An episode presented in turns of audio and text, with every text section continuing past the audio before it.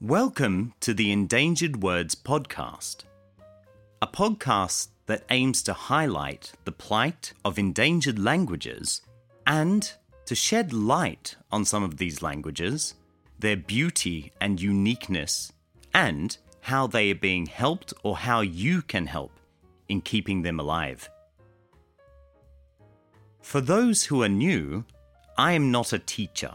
I don't claim to be a teacher. I am only a language enthusiast. And as such, I like to hope that we are all learning together. There will inevitably be some gaps in my knowledge. So, if you want to add to the conversation, please leave a message in the YouTube comment section. I would ask of all of those who are commenting to please be civil and nice to each other. This is meant to be a positive, not a negative. So let's be kind. Today, we are diving headfirst into the language of the Ainu, the indigenous inhabitants of Japan. It is a language that at first seems slightly Japanese sounding, but upon closer inspection reveals itself to be really different and unique. We will look at some of the grammar, the history, the sounds, and the current state of Ainu. The Ainu, now found mostly in Hokkaido, were at one point found over much of Japan. They mostly lived in the northern regions of Japan, called Tohoku. As far as I am aware, it is currently unknown how far south the Ainu actually inhabited. Scientists are able to pinpoint possible territory based upon place names used in modern Japanese. One such location that may surprise people is Mount Fuji. It is theorized that Fuji might be of Ainu origin. Based upon archaeological evidence, it has been proven that Japan was once inhabited by peoples known as the Jomon. After successive migrations from Korea and China, Japan came to be dominated by a new group, the Yayoi. It has been suggested that the Ainu and Jomon peoples have some kind of link in the past, but I am not sure of the specifics myself.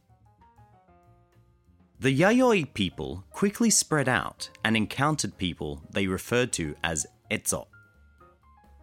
These were the Ainu of northern Honshu.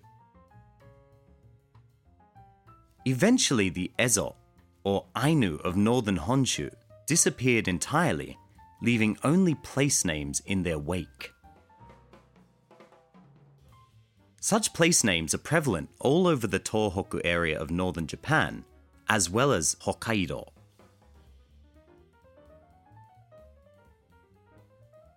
The Ainu themselves tend to look a bit more like the peoples of Central Asia or parts of Europe than the Japanese and tend to have a lot more facial hair.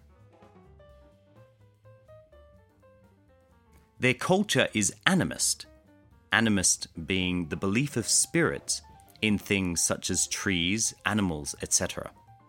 And as such, worship the lands and animals as being gods. One of their most revered idols is the bear. In the past, they would raise a bear from a baby until it reaches a certain age, then they would sacrifice it to the gods.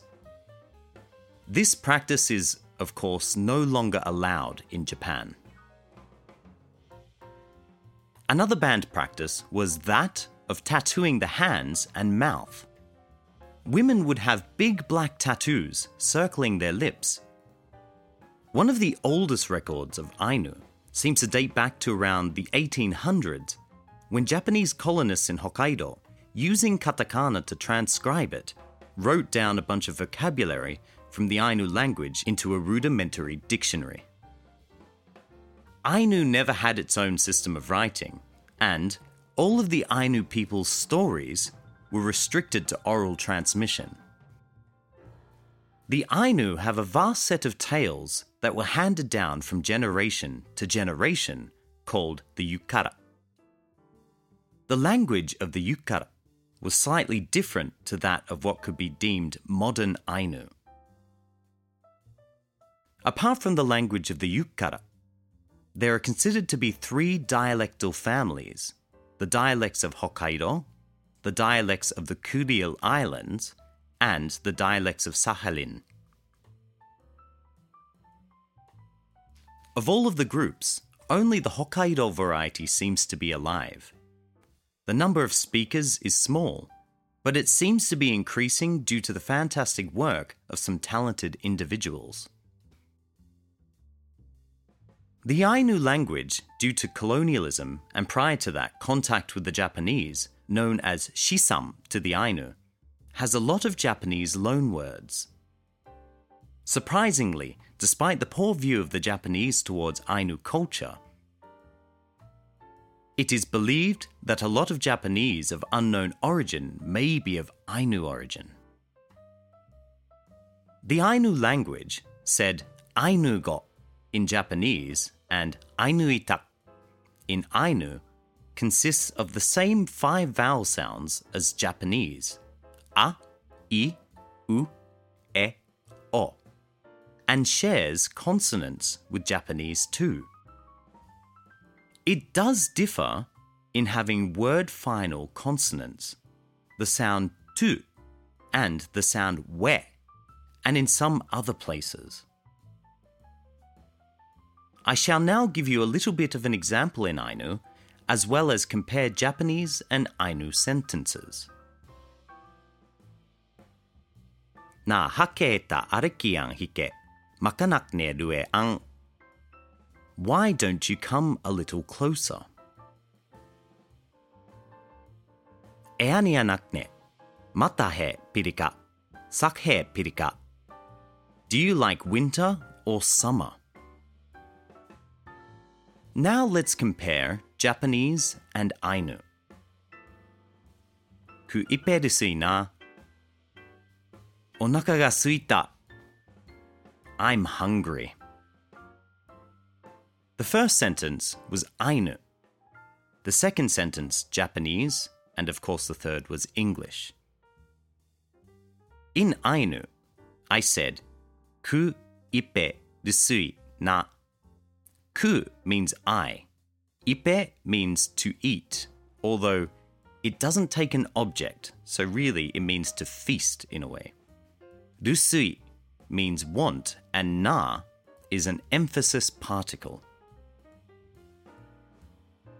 In Japanese, I said, onaka ga suita. Onaka is stomach, and the suita part means empty. Let's have a look at another three sentences. Hemantakusu e mokon rusui. どうして眠たいの Why are you sleepy? In the first one, we had hemantakusu, which is kind of like saying, what reason? Emokon is you sleeping. And then rusui, which is want to. どうして眠たいの The どうして means why. 眠たい means sleepy or want to sleep, and no is like a question particle.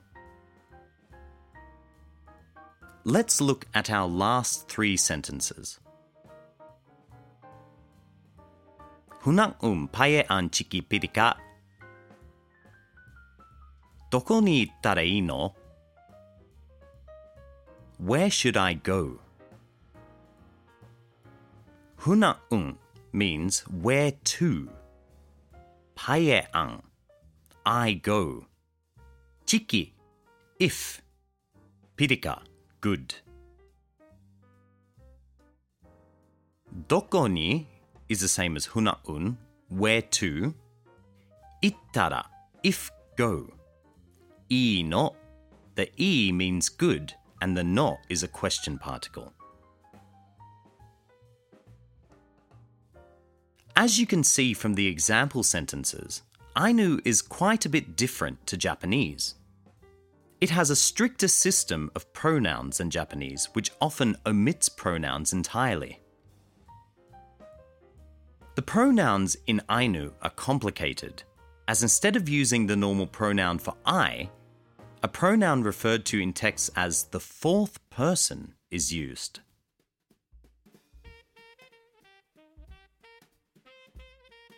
I guess it's slightly similar to how some people might use one as a first person pronoun.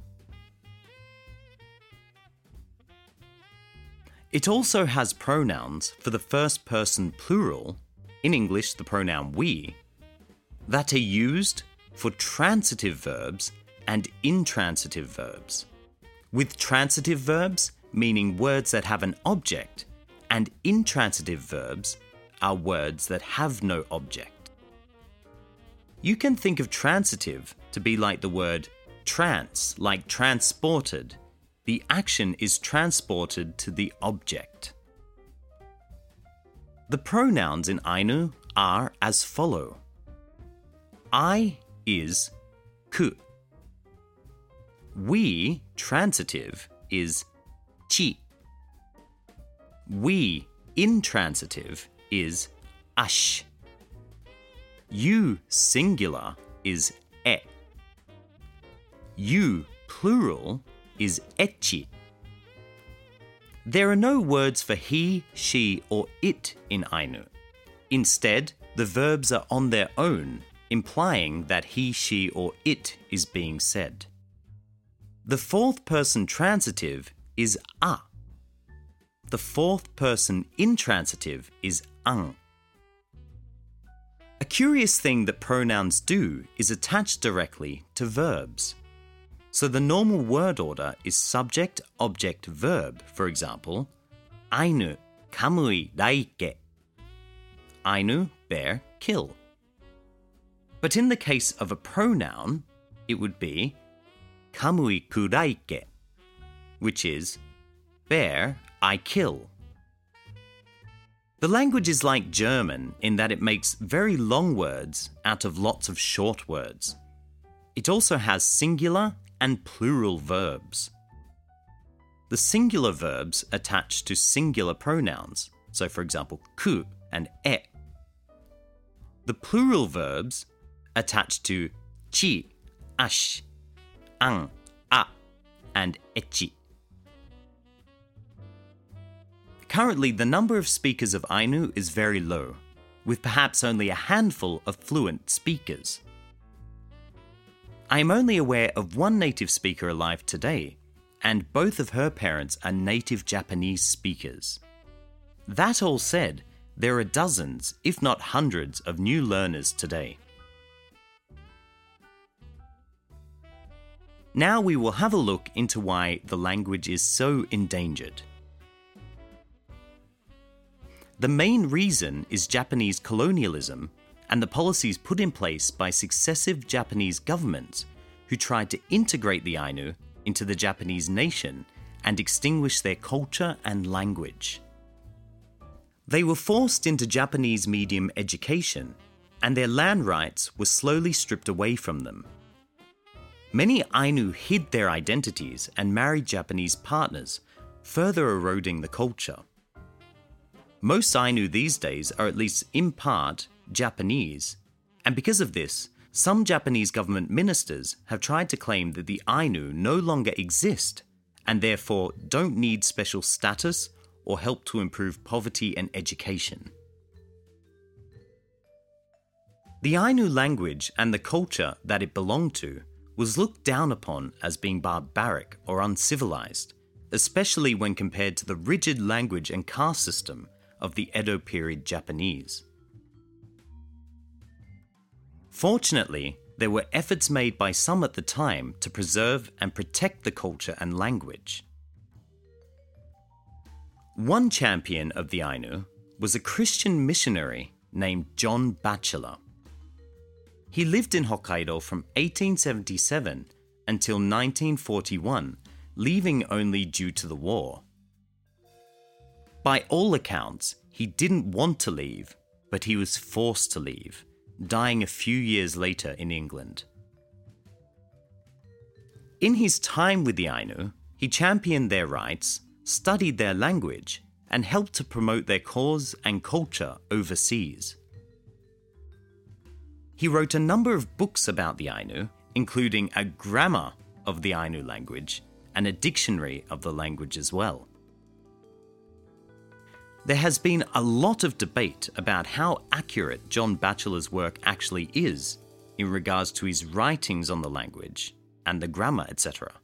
But one cannot argue that he had an important role to play in promoting the language and the people. Another person who championed the language was a girl named Yukie Chiri. Yukie Chiri was an Ainu girl who grew up bilingual in Ainu and Japanese. She translated and transcribed the yukara, helping to ensure its survival until this day. She endured bullying in school and felt inferior because of her culture. Fortunately, a traveling Japanese man named Kyosuke Kindaichi impressed upon her that she was in a unique position with her bilingualism, and she dedicated her life to the yukara. The same night that she completed her first book of the yukara, she had a heart attack and died. In her tragically short 19 year life, she was able to create something that would help to inspire others and help her people and culture. Her yukara collection is said to be one of the most important, if not the most important, there is. Another of her family, her younger brother, under Kindaichi's tutelage, became one of the most famous scholars and writers of Ainu. He worked on a grammar and dictionary for the language as well as other books. Currently, the language is being kept alive by the Ainu inhabitants of Nibutani in Hokkaido, as well as the Ainu Museum and some other organizations around Hokkaido and Tokyo. There is a show for learners on STV radio in Hokkaido that has various guest teachers do courses for all of the dialects of the language. One of the most important groups of people is actually a family living in Nibutani father and husband Kenji Sekine, mother and Ainu native Maki Sekine, and their daughter and Ainu speaker Maya Sekine. Their courses can be found online, in books, and of course on the radio. Currently on STV Radio, Kenji Sekine and Maya Sekine are running an Ainu course in the Saru dialect. If you speak Japanese, you can currently find their course on the STV radio website. Speaking of learner materials, unfortunately, for English speakers, most of the content is made for Japanese speakers only. However, there are some books and dictionaries that are available in English. There is a speaking dictionary available online created by a lady named Anna Bugaeva that is based upon her recordings of one of the last native speakers. This website covers the Saru dialect. There is a book available by Masayoshi Shibatani called The Languages of Japan. This book also goes in depth into the Ainu language and is in English. A book by linguist Kirsten Refsing called the Ainu language, the morphology and syntax of the Shizunai dialect, focuses, as you might imagine, on the Shizunai dialect of Ainu. She pieced together this book and grammar based on interviews with one of the last with one of the last Shizunai dialect speakers. Finally, there is the grammar book and dictionary created by John Batchelor, which you can find online for free as it is public domain. The book by Batchelor uses a writing style for Ainu that is different to the current standard, so it may be confusing for some learners. There is no doubting that in Batchelor's books there is a lot of information, so it may prove to be helpful for potential learners. Whether or not there is enough traction for the Ainu language to make a comeback, I'm not sure. However, I believe that it is off to a good start, given that it is slowly gaining traction with the local government as well as the Ainu peoples. With so many backing the language and Ainu becoming more popular in Japanese culture, with a famous anime and manga called Golden Kamuy becoming popular with teenagers all around Japan, I think that the Ainu language is in with a real chance of surviving. I personally think that the language and the culture are both beautiful and unique entities that deserve to be given an equal status in Hokkaido. Not unlike Gaelic, with the implementation of bilingual signage in Scotland, I would love to see something similar with Ainu. Finally, I would like to end this podcast by talking about some comments that I received. These comments were not on the YouTube channel, but in my personal life. The comments, in a nutshell, were referring to the fact that reviving a language is exceedingly difficult. This is true. My personal opinion is that even if you cannot revive the language, just trying, just doing it, just getting in there and doing something that is positive is better than nothing at all. And in the end, if it's only you and maybe a handful of people who speak the language, at least you learnt something new, something beautiful, something unique, a unique perspective on the world that many other people would not have. I think that's something special and something to strive for. I myself am learning a somewhat dead dialect of Gaelic, a dialect that only a handful of people have any knowledge of at all. But I find it exciting. It's amazing to look back into this dialect, into this way of thinking, something that is so unique in the world. And I personally champion any people and any group who are trying to do the same. We may not succeed, but we tried. And that is the most important thing. So I think I will leave it on that note. A little bit of positivity is always a good thing. I hope you enjoyed this podcast and that you will join me for the next one. Thank you very much for listening.